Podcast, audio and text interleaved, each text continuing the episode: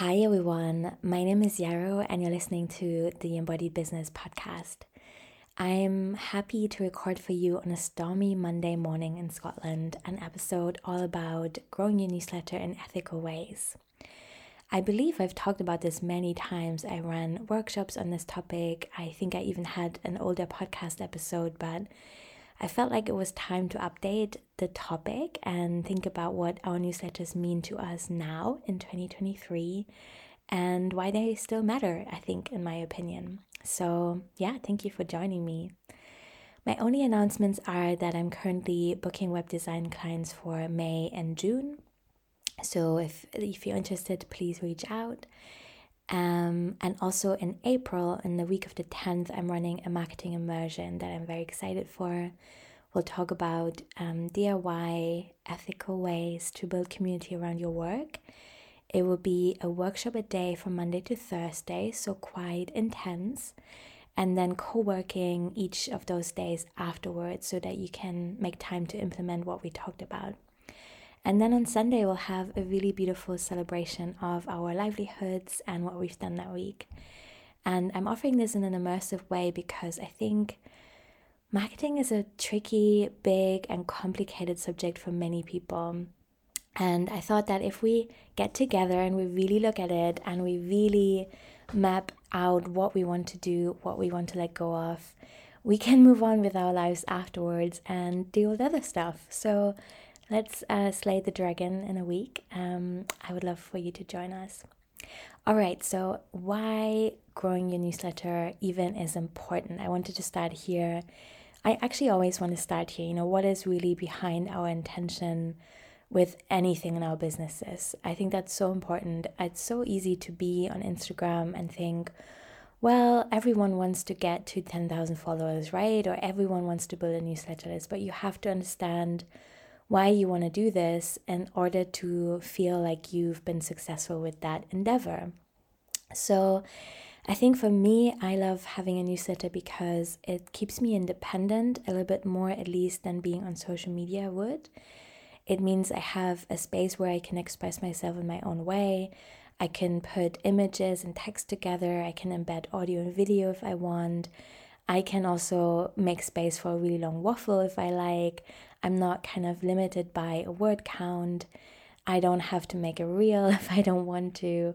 Um, so it's really kind of like a way to lovingly put together what is up for me that month. Um, and the independence, I'm thinking of, um, yeah, really not being tied to an algorithm. Even if I miss a newsletter for whatever reason, that doesn't mean that the next one will flop which can be the case when we drop the ball on social media and and that feels good to me. That's kind of something that happens in my own rhythm.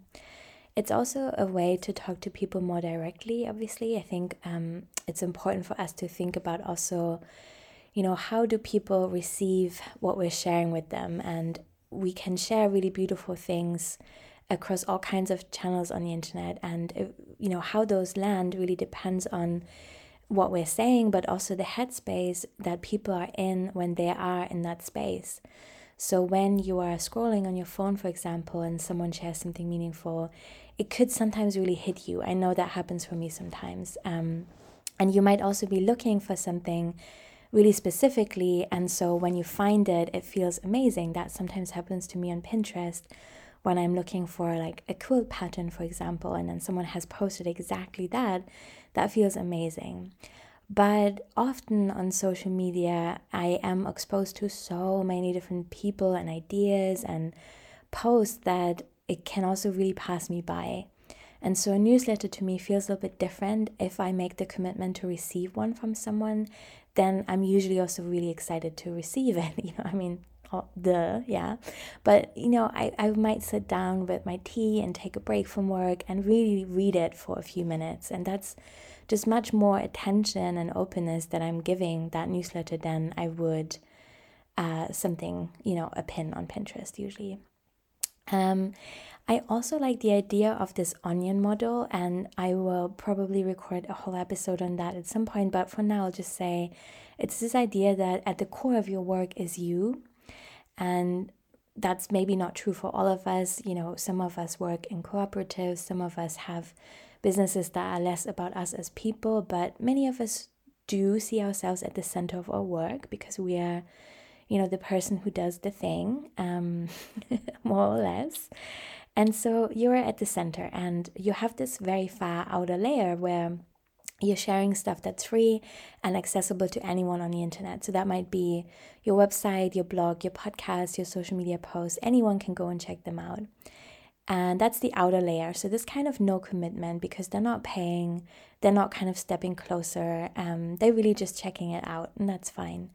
And then if they're excited about it, they maybe want to step a little bit closer towards the center, which is you. And the next step that they might take is to sign up for your newsletter. So there's a bit of a of an exchange that's happening. Um, they are giving you their email address, and you are in turn promising to send them your newsletter. Obviously, both of you can step away from that exchange anytime. It's not huge commitment, but it is a little bit different than kind of randomly passing by someone's window and looking at you know what is on their display, right? And then if they want to come even closer, that might be the point where they're making a purchase from you, or maybe they're working with you in a session, or they're buying one of your products, or they're taking a course, or whatever. And that's also the point where you get to have boundaries. You might ask for payment, you might ask for a trade or something else. Um, you might run a giveaway, but you probably won't give those things away for free and they won't be accessible to anyone the way they were in the very outer layer.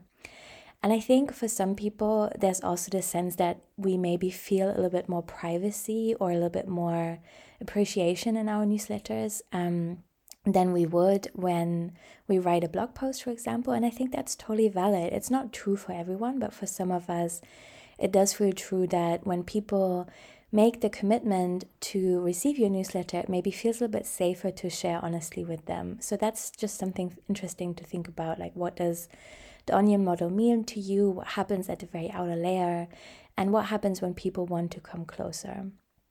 And the next thing I wanted to talk about is this, you know, question of what is icky our newsletters? Why do we even have to spell out how we might grow a newsletter in an ethical way. I mean, that implies there are unethical ways to grow a newsletter, which I really think is true. there are very unethical ways. And so I think for many people there there seems to be kind of like a blog or a hesitation around a newsletter because you don't want to be icky towards people because it just doesn't feel great. It happened to you and you want to make sure you're not doing it to other people intentionally or unintentionally, and that's beautiful.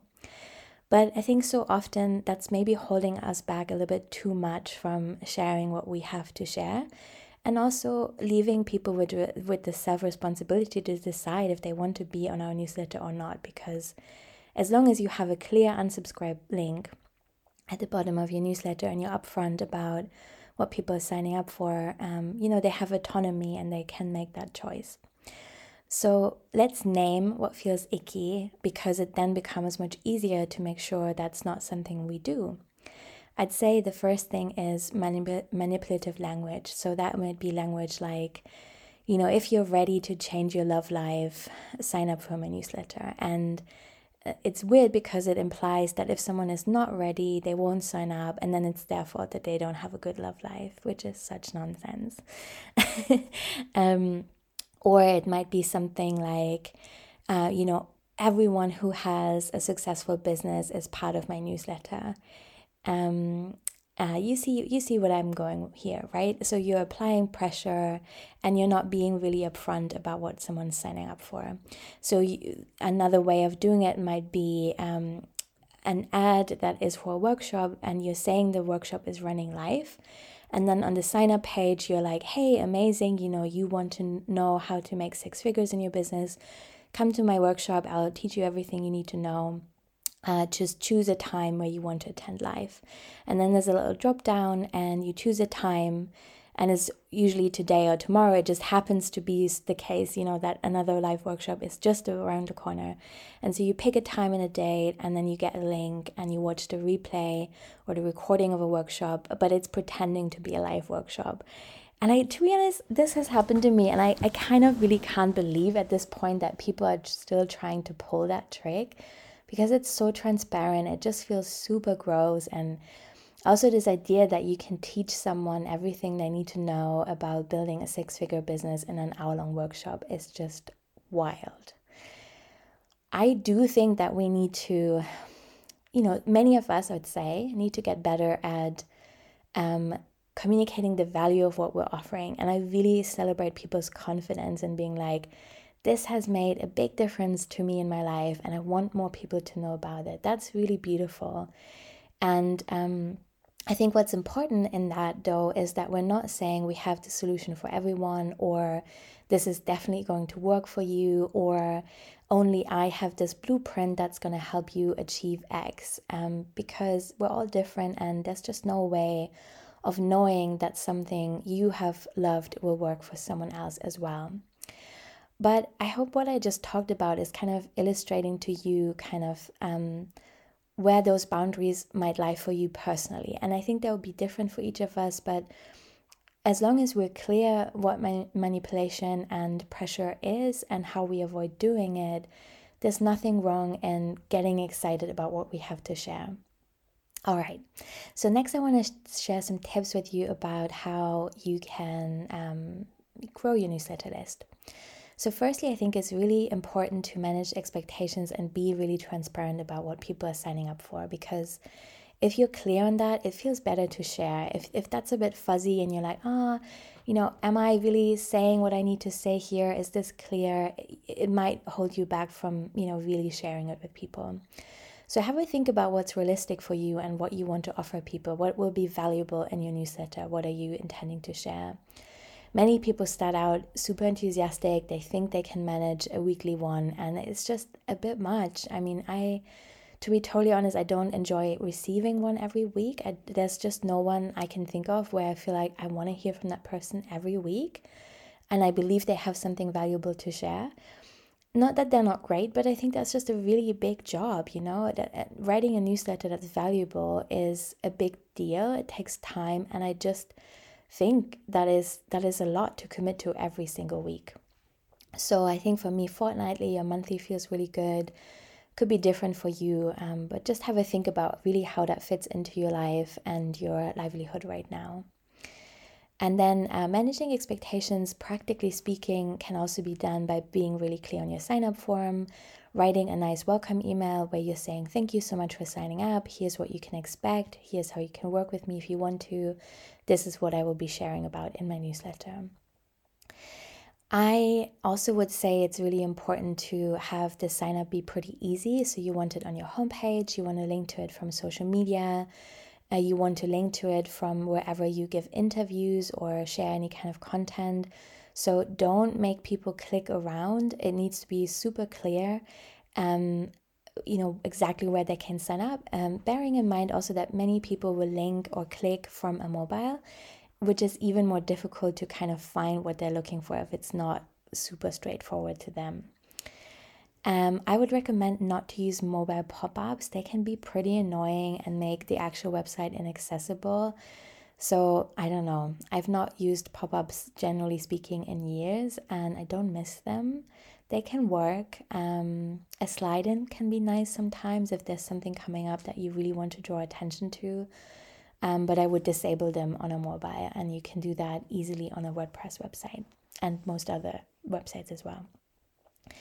It also needs to be really easy, like I said, to unsubscribe. So I would be really, uh, you know, some people try what you can do for example is you if you send a newsletter you can cut it off at some point when some newsletter providers offer you the chance um, to cut the content short and then people have to click and it opens up in a browser and only then will they see the unsubscribe button.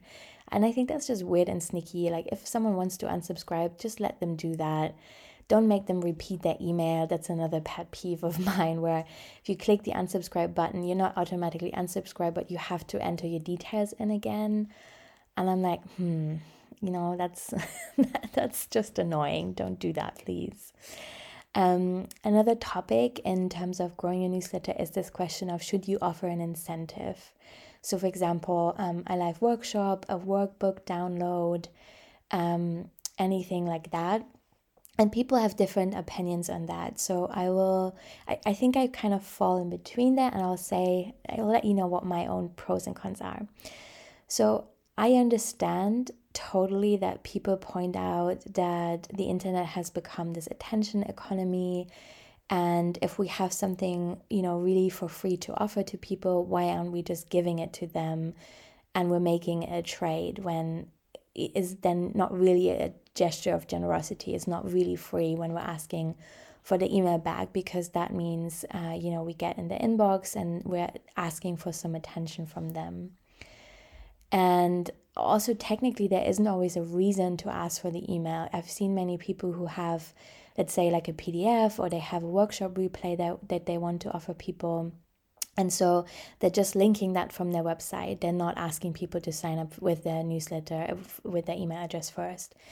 And I think that's really noble in a way. Um, I really get that. I think that's beautiful. And I think also I'm, I'm seeing there that if, you know, if someone really likes the workbook, they checked it out, it had meaning to them, they might still afterwards sign up to the newsletter and it might be kind of a more um, liberated choice, you might say. On the other hand, I also want to resist this idea that we as small business owners are kind of free content machines who have to make everything we have to offer freely available and it's never okay to ask something back or to have some kind of boundary. So there really is that too. And I think um, that maybe for me also ties back a little bit to what I said earlier about um, this idea of privacy. Like maybe there's something that you feel you really want to share only with people who have signed up for your newsletter.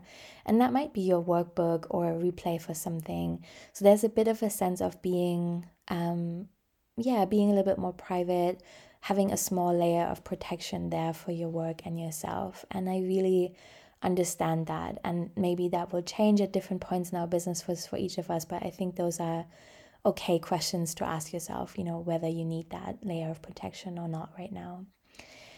And um, the other piece, of course, is also that sometimes there are there are really solid reasons for why you need someone's newsletter. So if you have a free live workshops that's coming up, or you do them regularly, then you can really only let people know about that and send them the Zoom link, for example, if you have their email address. Um, I personally, I think after um, in the beginning of the pandemic, I was in someone else's workshop that was Zoom bombed once, and I really felt like that was a turning point for me where I was like, I do, I would never post my Zoom link publicly anymore now. I would need people to sign up, and then if that happens, I can at least trace, um, maybe at least to some extent, kind of where that person was coming from, what their email address is, and so forth. So that's something to think about. I have, I would say, especially in the beginning of my business, um, grown my newsletter list by offering free workshops, and it really felt like a win win to me. I love teaching, I love sharing what I know with people. It's always a super fun way um, to get to know people, to understand kind of what their questions are, what they find hard. And so many of the products that I now have, be that courses or group programs, are really based on my experience in those workshops where we just sat together and we talked about what was up. And I then understood kind of how I might be able to be helpful. Um, I still do that a lot. I just in January last month ran a free weekend retreat, which I really love doing. And people sign up for that, and then sometimes they stay on my newsletter list, and that's great. And I feel really good about that. It doesn't feel manipulative to me. All right, so that was my five cents on the topic of incentives. Another important thing, of course, in growing your newsletter list is adding value in some way. Um, if someone really receives your newsletter and they love it, they'll pass it on to a friend. They will recommend other people sign up too. So how do you, uh, you know, how do you offer value? I think firstly you need to be really clear on who you're talking to um, and who you are yourself in your work. And that's a work in progress for all of us. I mean, I'm changing all the time. My community changes, of course, that's normal. But if you're totally shooting out of the blue, kind of into into vast space, it can be really hard to connect with your readers and to feel like you have a sense of, of who is on the other hand and what they might want to hear about. So that is something I think important to journal about or reflect in some way to me uh, the format is also really important. That that makes it really easy for me. So i use mailerlite as my newsletter provider and when i send a new newsletter i copy the last one. And so the structure is still there, it's always the same. I have a header image. Then there's the main body text where I share about my past month, what's currently up in my life, and what's coming up. Some reflections sometimes about creativity or business. Um, and then there's there's a section about what's coming up, and it's kind of divided into smaller chunks. It has a little image on the side with text on the other side, and a link underneath each, each section and it will announce something like an upcoming group program my web design practice a creative course or whatever i currently have and i am sometimes also linking to new podcast episodes so have a think about what format would work for you um, is it more of a letter style do you maybe want it to be an audio format do you want to send video recordings you know, it's not mandatory to write your newsletter. You have lots of different options there, but having a similar format each time you send one will make it easier for you and it probably will also make it easier for people to take in and engage and receive the value that it has to offer. Another um, idea I want to offer here is um, the idea that intimacy really is most more important to people than perfectionism. I don't usually spend more than 45 minutes writing my newsletter, including all the links, testing it, making graphics, and so forth. And there might be the odd typo, but I really don't think that is a problem or takes away of the enjoyment of the newsletter, I would hope. So for me, what's more important is that I'm in a good headspace, that I'm, you know, having fun writing it. I'm kind of expressing myself I hate to use the word, but authentically. I, I'm not, you know, I'm not really holding back. I'm just sharing what's on my mind right now. I'm not overthinking it. That really works for me. Um, might not work for everyone, but that's how I enjoy doing it, and it feels sustainable for me in that way. Some people also benefit from more long term content planning. So, if you're someone who feels stuck and this idea of offering value freaks you out, um, what can help is to have a really simple Excel sheet or um, a page in your notebook where you're, you're spelling out what you're planning to share for a few months out at least. So let's say you're herbalist, that seems to be the example I always turn to. Um, you might say, okay, in January, I'm sharing about roses on social media, in my podcast, on my newsletter, and I want to share some recipes, some ritual practices, some cool facts about roses, and so forth. In February, it'll be all about dandelion, and in March, it will be nettle or whatever. And so that doesn't mean that you're um, kind of like boxing yourself in or necessarily planning exactly what you're going to say but it means that when it comes down to uh, you know writing your newsletter you're not reinventing the wheel and you're not getting that panic blank where you're like oh my god I, I don't even know where to start like what is my theme this month I have no idea. You just look at your sheet and you wrote your ideas out at a time or day that felt creative and expansive to you, and you kind of gave your future self, you know, that that reassurance and that starting point. That can be really helpful as well. And then finally, I think adding value also comes down to using tag that's really enjoyable to you because if you have a newsletter system that feels clunky or just kind of not totally intuitive to use, then it's probably going to be harder for you to enjoy the process of making your newsletter. Um, like I said, I use MailerLite. Um, there are many other cool options out there, many of which are free. And so have a look around and start with a free trial. That's what I would always recommend. It's really hard to know exactly what it will feel like for you until you tried it. So maybe take an hour, sign up for three or three, two or three um, free trials, and see which provider you really enjoy um, expressing yourself within the most. All right, I think that's almost all I had to share about the topic. Um, it was good to put that into words. I hope that you enjoy your newsletter practice. Um, if you have more questions, I would love to hear. I have a course called Newsletter Magic you can check out. It's pre recorded, you can do it anytime. Maybe I'll see you at the marketing immersion, but for now, thank you so much for listening.